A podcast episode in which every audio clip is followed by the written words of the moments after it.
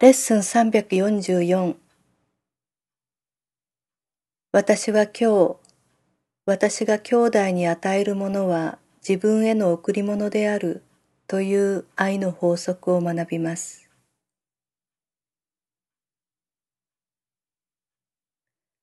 私は今日、私が兄弟に与えるものは自分への贈り物であるという愛の法則を学びます。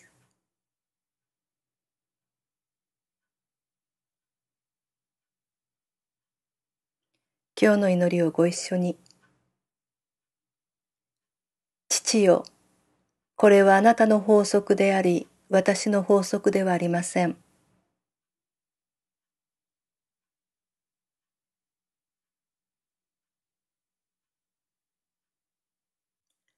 私は与えることが何を意味するのか理解しておらず、自分が望むものを自分自身のためだけに取っておこうと考えました。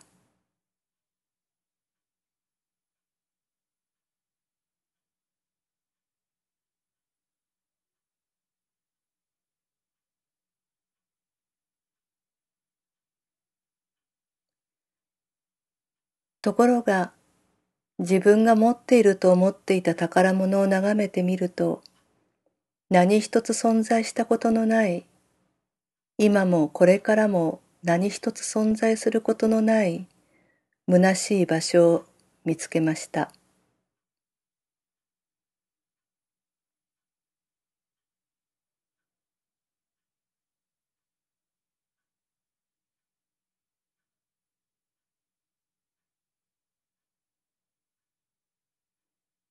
誰が夢を共有できるでしょうか。幻想が何を私に差し出せるでしょうか。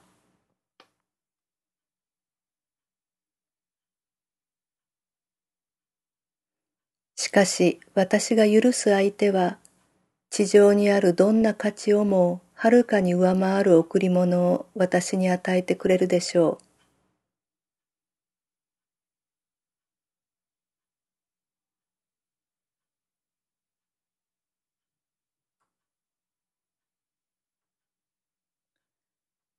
私が許した兄弟たちに、私の貯蔵庫を天国の宝物で満たしてもらいましょう。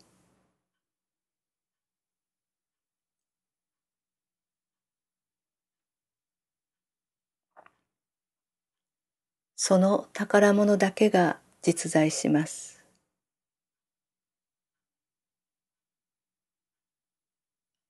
こうして、愛の法則は成就されます。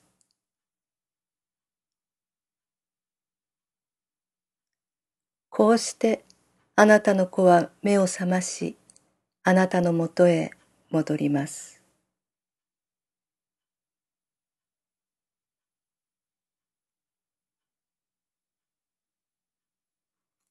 神のもとへ向かうとき、私たちは何とお互いの近くにいることでしょう。神は何と私たちの近くにあることでしょう。